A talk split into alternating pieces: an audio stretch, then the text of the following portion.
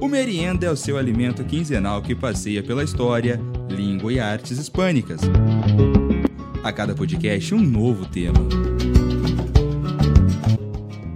Com produção e apresentação da professora Romilda Mucchiuti, da área de língua espanhola do Centro de Ensino de Línguas da Unicamp. Não é, não é eu que sei, mas foi contado pelos meus pais. Era casal de gente que morava assim, num lugar e tinha outro vizinho que vivia sozinho. O, o vizinho ia ter moça. Aí se engraçou de uma, foi, casou com ela, foi matou ela.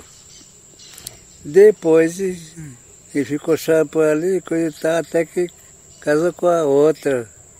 Fez do mesmo jeito. Aí, afinal de contas, que ele disse ficar por ali chorando e tal, etc. Mas no caso ele batalha ela para comer. Ele pega a ossada dela, aquela caveira, joga lá detrás do, do a uma nem da sacopepa de uma ele deixa a caveira. Aí um dia chegou a outra, bem novinha, né, chorando e tal. E lá se vinha de novo chorando. Será que ele ia perder outra menina? Era a, a filha de, da casa, né? Aí o que que faz o, os irmãos dela disse, sabe, não está certo isso. Aí ela chegou e falou, disse, bem, ele, ele foi, foi para a mata caçar, trouxe as besteirinhas, fez o fogo, fez a comida pouquinho, comeu, achou que estava pouca, ele foi, cortou a própria carne dele, foi fazer a comida, foi comer, comeu, aí achou que tá gostosa a carne, ele foi, pegou outro pedaço, cortou, foi assar e comeu. Ele gritou por ela, depois vai se levantar.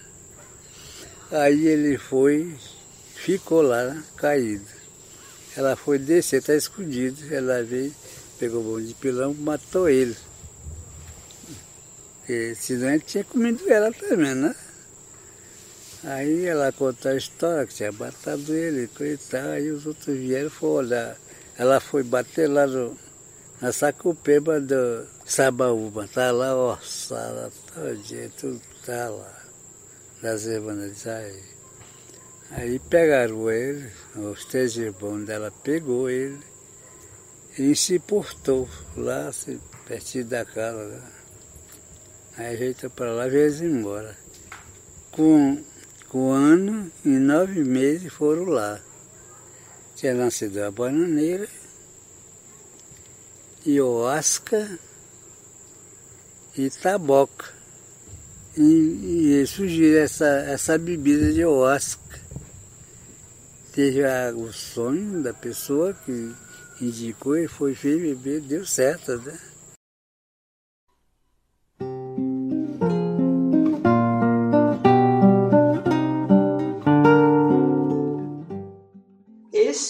Que a gente acabou de ouvir é o mito do surgimento da ayahuasca, narrado pelo descendente da etnia Manchinelli, o senhor João Batista Manchinelli. E já vou dando, então, esse, essa introdução, esse relato a nossos ouvintes. Bienvenidos al merienda. Bienvenidos al merienda. Bienvenidos al merienda. É muito interessante essa narrativa de transmissão oral, né, meninas? Conforme afirma o senhor João mesmo, né? Mas agora, o que me parece muito curioso também é que ele cita a taboca, que é um bambu muito usado para fazer alguns instrumentos musicais ou ainda armas de sopro. E olha só, ele cita também a bananeira, que não é oriunda da América. Olha que interessante. Pois é. Quantas histórias da tradição oral de nossas etnias americanas não foram adaptadas ou incrementadas por elementos dos colonizadores, não é mesmo? Pois é, né? Como já se disse, quem conta um conto, aumenta um ponto. A partir desses elementos que aparecem deslocados em suas origens, é que se pode fazer um estudo do momento em que ocorreram essas interações interétnicas. Pois é, né? E seguindo esse, o nosso percurso, vamos lá, né, gente? O programa de hoje nós vamos merendar com a tríplice fronteira formada pelo Estado do Acre, na Amazônia brasileira, pelos departamentos Madre de Dios, Amazônia peruana, e Pando, a Amazônia boliviana. Lembrando que a Amazônia ela cobre nove países, né? entre eles o Brasil. Né? A Amazônia ela é muito grande. Então, essa região é uma região amazônica. E ressaltamos também né, que o território dessa tríplice fronteira se consolidou historicamente, onde originalmente eram os territórios ancestrais de diferentes povos nativos, entre eles Jaminauá, Ienê, Pirô, Inapari, Catianas, Mastio e os Mantineri, povo do Senhor João. E além dos descendentes desses povos nativos, essa faixa fronteiriça é habitada há 150 anos por imigrantes nordestinos e dos altiplanos do Peru e da Bolívia que aparecem devido à febre do látex. Muito interessante essa época histórica, né? Porque não apenas eles, mas muitos povos originários se transformaram em seringueiros por força da circunstância ou de imposição. E a exploração das gomas elásticas, o caucho ou seringal, né? Foi o recurso econômico que motivou as atuais conformações territoriais e suas fronteiras. Isso no episódio anterior falávamos da Grande Guerra e da Guerra do, Tchad.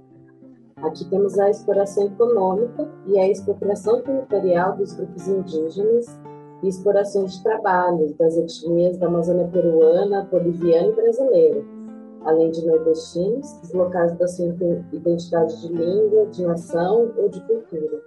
Claro, né, a formação regional e a posterior definição das fronteiras também foram marcadas por conflitos e confrontos. Pois é, né, os conhecidos como barões do del caucho, da seringa, eles disputavam ali nessa região palmo a palmo as áreas dos gomais e tomaram partido dos Estados-nações, que lhes davam maiores recursos, seja ele Peru, Bolívia ou Brasil, para a manutenção dos seus limites e de seus empreendedorismo, por assim dizer, né? Está na moda essa palavra empreendedorismo, né? Pois é, e vale ressaltar que a disputa, naquele momento, significava ter o domínio dos recursos econômicos em detrimento das disputas nacionais, principalmente porque eram espanhóis e portugueses, dentre outras nacionalidades, que compunham o quadro geopolítico da região.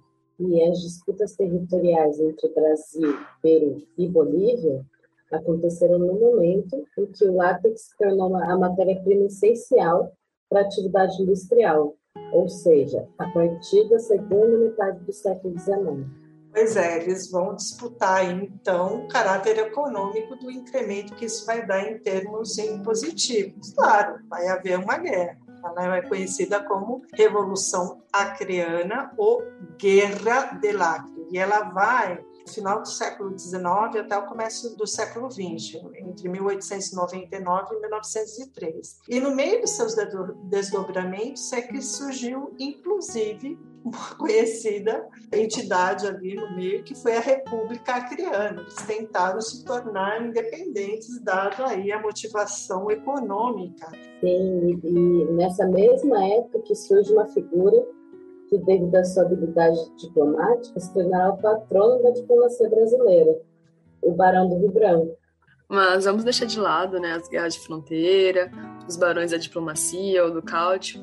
Falemos das culturas, línguas e povos dessa região. Ah, muito bem, Fran. Vamos lá. De fato, afinal de contas, a noção de fronteira nada mais é que uma abstração, né? uma linha imaginária que não existe na natureza ou na cultura desses povos que já habitavam essa região e dos povos que ali foram também para conseguir trabalho.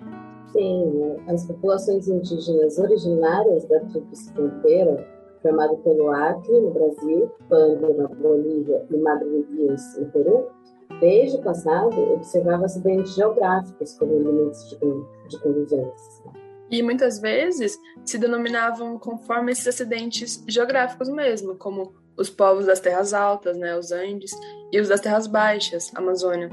Acidentes estes que separavam os povos andinos dos indígenas das bacias hidrográficas dos rios Purus, Ucayali, Madre de Deus e Juruá. E atualmente é muito triste a gente perceber que, além das fronteiras materiais identificáveis nos mapas, há também as fronteiras sociais que separam né, esses indivíduos, grupos sociais e, inclusive, as nações que estão ali na fronteira, mesmo que esta se encontrem num espaço geográfico, grupo ético e linguístico muito comuns, né? Porque ali na fronteira eles, independente, é muito interessante ver os arquivos, basta procurar no YouTube, por exemplo, né, algumas reportagens, eles falam indiscriminadamente, usam a linguagem cotidiana, português, o espanhol e as línguas indígenas da região. E vale lembrar também Diante de tudo isso, o acriano, enquanto povo, foi inventado a partir do evento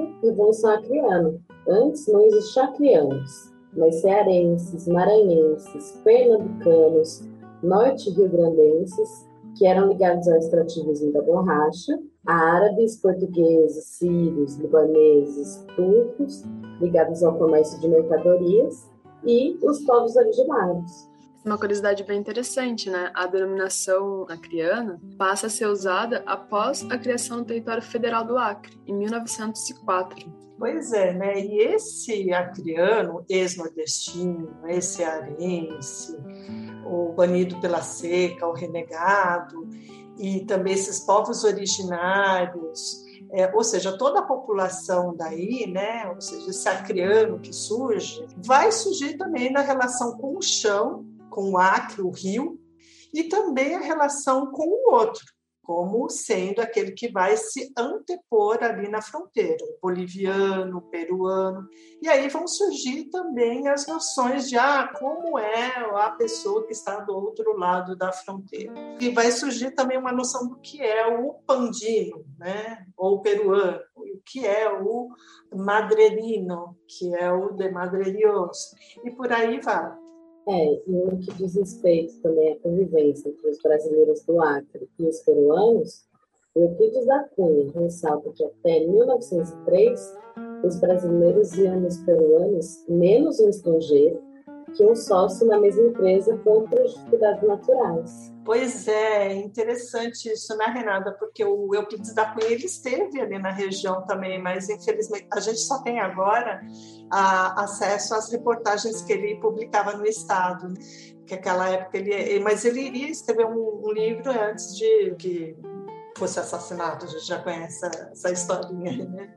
Mas é muito interessante ler essa, porque ele queria outra vez fazer uma pesquisa etnográfica, como ele fez também nos sertões. É, e por outro lado, né, as narrativas dos indígenas sempre versam sobre o período do auge da exploração do látex, como o período do contato dos povos nativos com os brancos. É este marco que estabelece uma linha divisória né, entre um antes tradicional e um depois, de muitas atrocidades contra as populações. E aí a gente vê que tudo é feito de não só intrigas, mas também de guerra corpo a corpo, língua, né? E após esse período de criação dessas fronteiras nacionais e também sociais, as relações pessoais então passam a ter um caráter pragmático, porque o povo tem que ser pragmático. O que, que eu ganho com isso? Não é verdade? Tem que sobreviver, né? Tem que sobreviver. Então, por exemplo, a união estável entre pessoas, independente da nacionalidade, continua a acontecer. Entretanto, surge a instrumentalização de uma visão absolutamente prática sobre a nacionalidade. É, e é curioso que o pragmatismo se dá onde ocorrerá o registro dos filhos, no país mais conveniente. Claro, Nesse né? caso, ali, naquela época, o Brasil que é um fato documentado também em outras áreas fronteiriças. Sim, né? E como é o caso do episódio anterior, em que vimos que os bolivianos preferem o Brasil devido à cultura de manutenção da criança na escola. Pois é, no episódio anterior, olha, quem ainda não ouviu vai, vai lá, né? A gente ouviu que os bolivianos comentam que a feira dura o dia inteiro na Bolívia, enquanto no Brasil é só na parte da manhã. Então, desta forma, né, eles desde crianças levam as crianças para a feira tudo, né? Tem uma parte do dia que dá para deixar as crianças na escola, né? E isso contribui também para um, digamos, uma troca melhor, por uma esperança melhor de vida para os filhos. Então, alguns peruanos e bolivianos que moram um pouco longe da fronteira também, no caso dessa nossa fronteira que estamos tratando hoje, dessa tríplice, também registram o nascimento de seus filhos no Brasil, com o fim de obter a nacionalidade brasileira e também os recursos sociais que tem o Brasil, diferentemente daquela região né, em que eles vivem, tanto da Bolívia como também do Peru. Sim, é da mesma forma que os fluxos comerciais estão definidos em boa parte pelo caráter diferencial que a fronteira impõe aos preços e aos produtos. E essa história aí é antiga, né, Renata? Vocês se lembram bem do Santo do Paoco, né? Aliás, a, essa história de burlar a lei para não pagar imposto tem características peculiares de cada povo, não é, Renata? Os bolivianos, né, a Renata estava contando né, em off aqui para gente, que os bolivianos eles acabam não pintando a casa. Então, quando a gente vê a casa por fora, ela parece feia. Quando a gente entra na casa, a casa é muito bonita. Por quê? Porque tem um imposto que se paga a partir do momento em que a casa é terminada. Então, a pessoa não termina a casa por fora, por quê? Porque senão ela vai ter que pagar o imposto. Gente, olha só. então é muito interessante quando a gente atravessa a fronteira, a gente vê de que, que é isso, né? As pessoas, é aquela coisa que parece. Mas é isso, é porque tem um imposto aí, né? Tinha esse imposto, não sei se ele ainda tem, e acaba isso perdurando ao longo da cultura mas a, a, existência de melhores recursos sanitários ou as melhores expectativas salariais de emprego, no caso do Brasil, que uh, tem uma legislação para isso, ou tinha, né, não sei como vai ficar a CLT, contribuiu para que os habitantes dos outros países buscassem formas de se beneficiar de possibilidades que lhes são negadas pela existência de uma linha arbitrária, ou seja, a linha que arbitra outra legislação de outro país. E pensando neste contexto, é especialmente interessante observar as redes de solidariedade criadas na região. Afinal, contar com uma boa rede de parentes e de amigos que atravessam os limites jurisdicionais facilita a instrumentalização da posição fronteiriça. É, e é por isso que a presença de contextos e ações simbólicas que permitem a interação entre as populações se converte no elemento central. Pois é, né? Nada como ter parentes, amigos, conhecidos nos diversos países da fronteira para fazer os negócios que melhor convém, não é verdade? O imposto, olha, lá o, é mais barato o gás, que é o caso da, da, da Bolívia, né? Lá é mais barato tal fruta e por aí vai. Né? E algo muito curioso e sintomático é que no cotidiano desses habitantes da Tríplice Fronteira, eles estão habituados ao uso de dois idiomas oficiais de cada país, né, como é o caso do português no Brasil e espanhol na Bolívia e no Peru, e também misturado com expressões características dos povos originários. Sim, inclusive entre a população mais velha, é habitual que pelo menos se entenda a outra língua.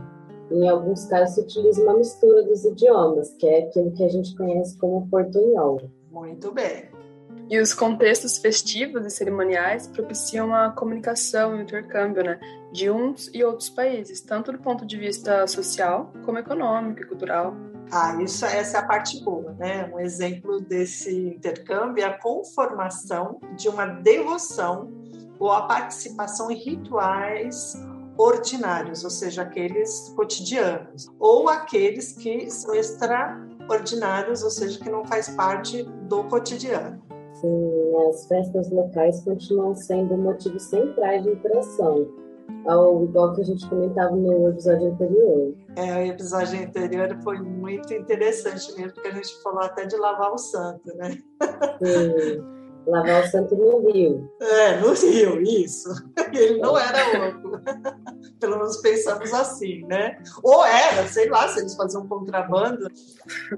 E nessa fronteira há um desses eventos extraordinários, o Carnavasses de Assis Brasil, conhecido como Carnaval Fora de Época, pois ocorre em maio, no aniversário da cidade. Olha só, eles fazem aniversário e fazem um carnaval no aniversário da cidade, que ótimo, né? Pois é, Sim. e a presença dos habitantes de Inhapari e Bolpebra é significativa nessa ocasião, também em diferentes momentos. É, só falar em festa, um carnaval que o ser humano se movimenta, não é não, Renata?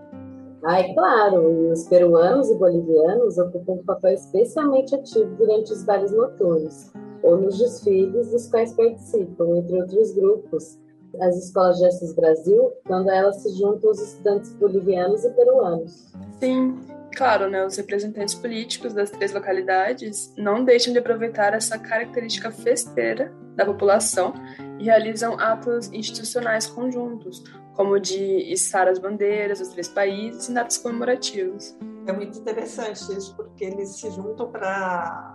Tem uma festinha no Brasil, se juntam os três, eles vão içar as bandeiras dos três países, né? Isso é bem interessante, é, é um tipo de ato simbólico, me parece muito importante para a permanência dos laços de amizade e também convivência pacífica nessas regiões que foram tão marcadas, tão marcadas por fratricídios, né? Por essas guerras. Sim, mas não é somente nas festas protocolares, não, como as da Fundação das Cidades, né? Que se pode observar a articulação simbólica das fronteiras pátrias, as religiosas também.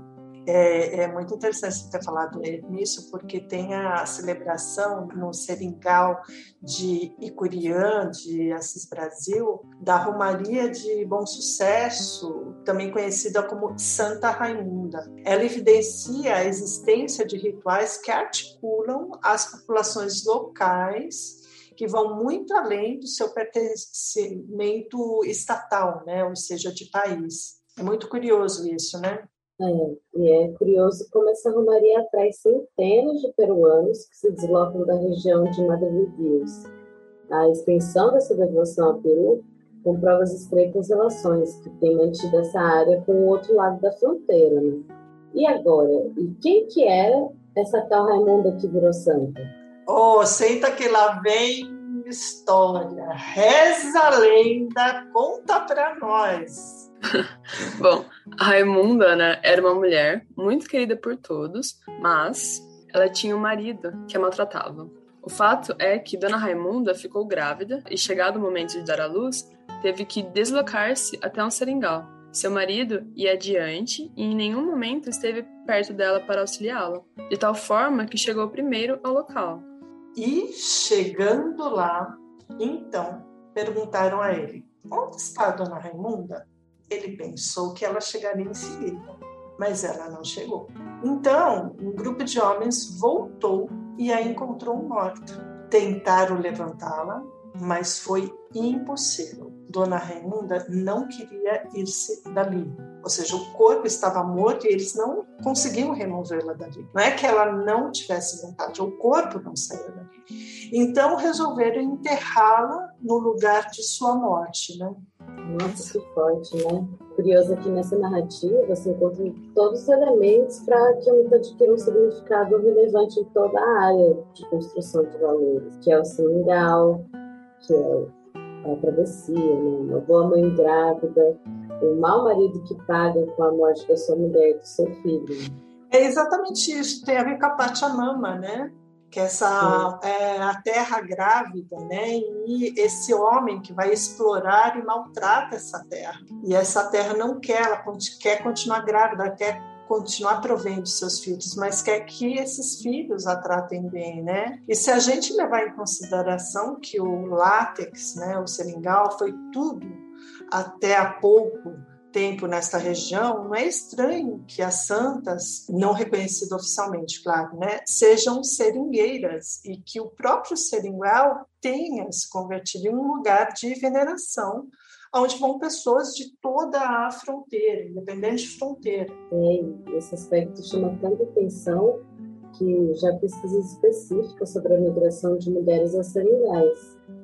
Em alguns deles, o que se confirma é a vida sofrida e o sentimento de engano, de usurpação pelo discurso oficial a relegarem um papel de párea da sociedade e das circunstâncias. Muito triste, né? Como que essa história de veneração popular comprova o quanto que essas mulheres estavam, entre aspas, presas, né, ao seringal. É, terminando com uma história triste, uma lenda triste, né, mas vamos lá, a gente já está chegando ao final de mais um Merinde e agora vai a nossa sessão de dicas, né? Não são tão tristes, são muito bacanas. E a playlist, né, Fran? Sim, com certeza. É, eu começo recomendando, vamos lá, o documentário Bimi Shu Gyakaya. A obra conta a história de Bimi, uma indígena uni Queen, que teve dificuldades de convivência em sua aldeia por ser mulher e ter uma personalidade forte. E isso fez com que ela saísse da aldeia de origem e formasse a sua própria aldeia, e ela é atualmente cacique lá. Olha que bacana. Incrível. Interessante, né? Muito. Eu vou indicar o documentário O Acre Existe, de 2014, que narra a história de quatro paulistas que partem para o Acre. O filme constrói, com encontros e vivências, um retrato contemporâneo do povo e da cultura criana, e, a partir dessas tensões, né, viaja da história do Estado ao santo daime das tribos indígenas, a herança de Chico Mendes, dos soldados da borracha ao Acre atual. O documentário expõe essa descoberta mútua entre os que chegam e os que lá estão. Ah, muito bem lembrado, viu, Fran?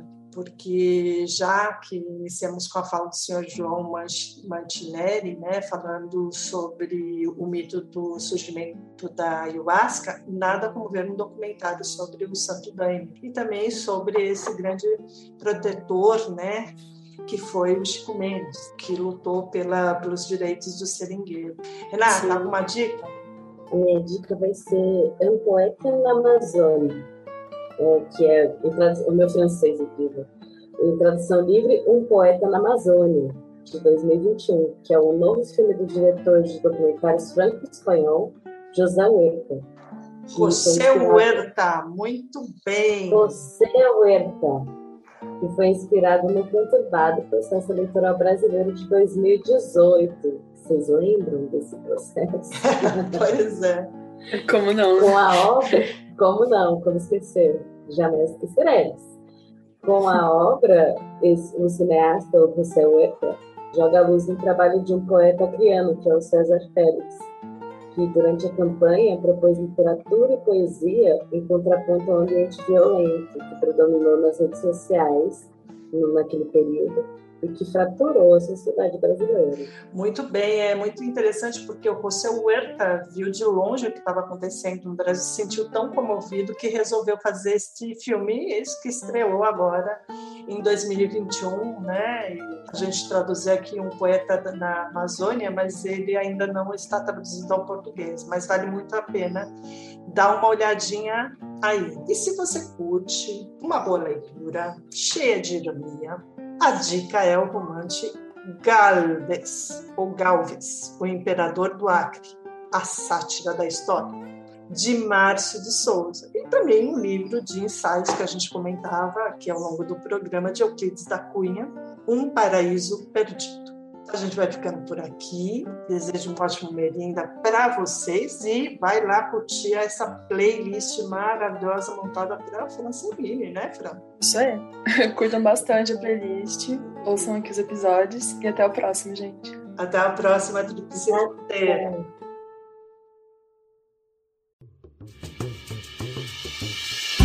Termina aqui Merienda.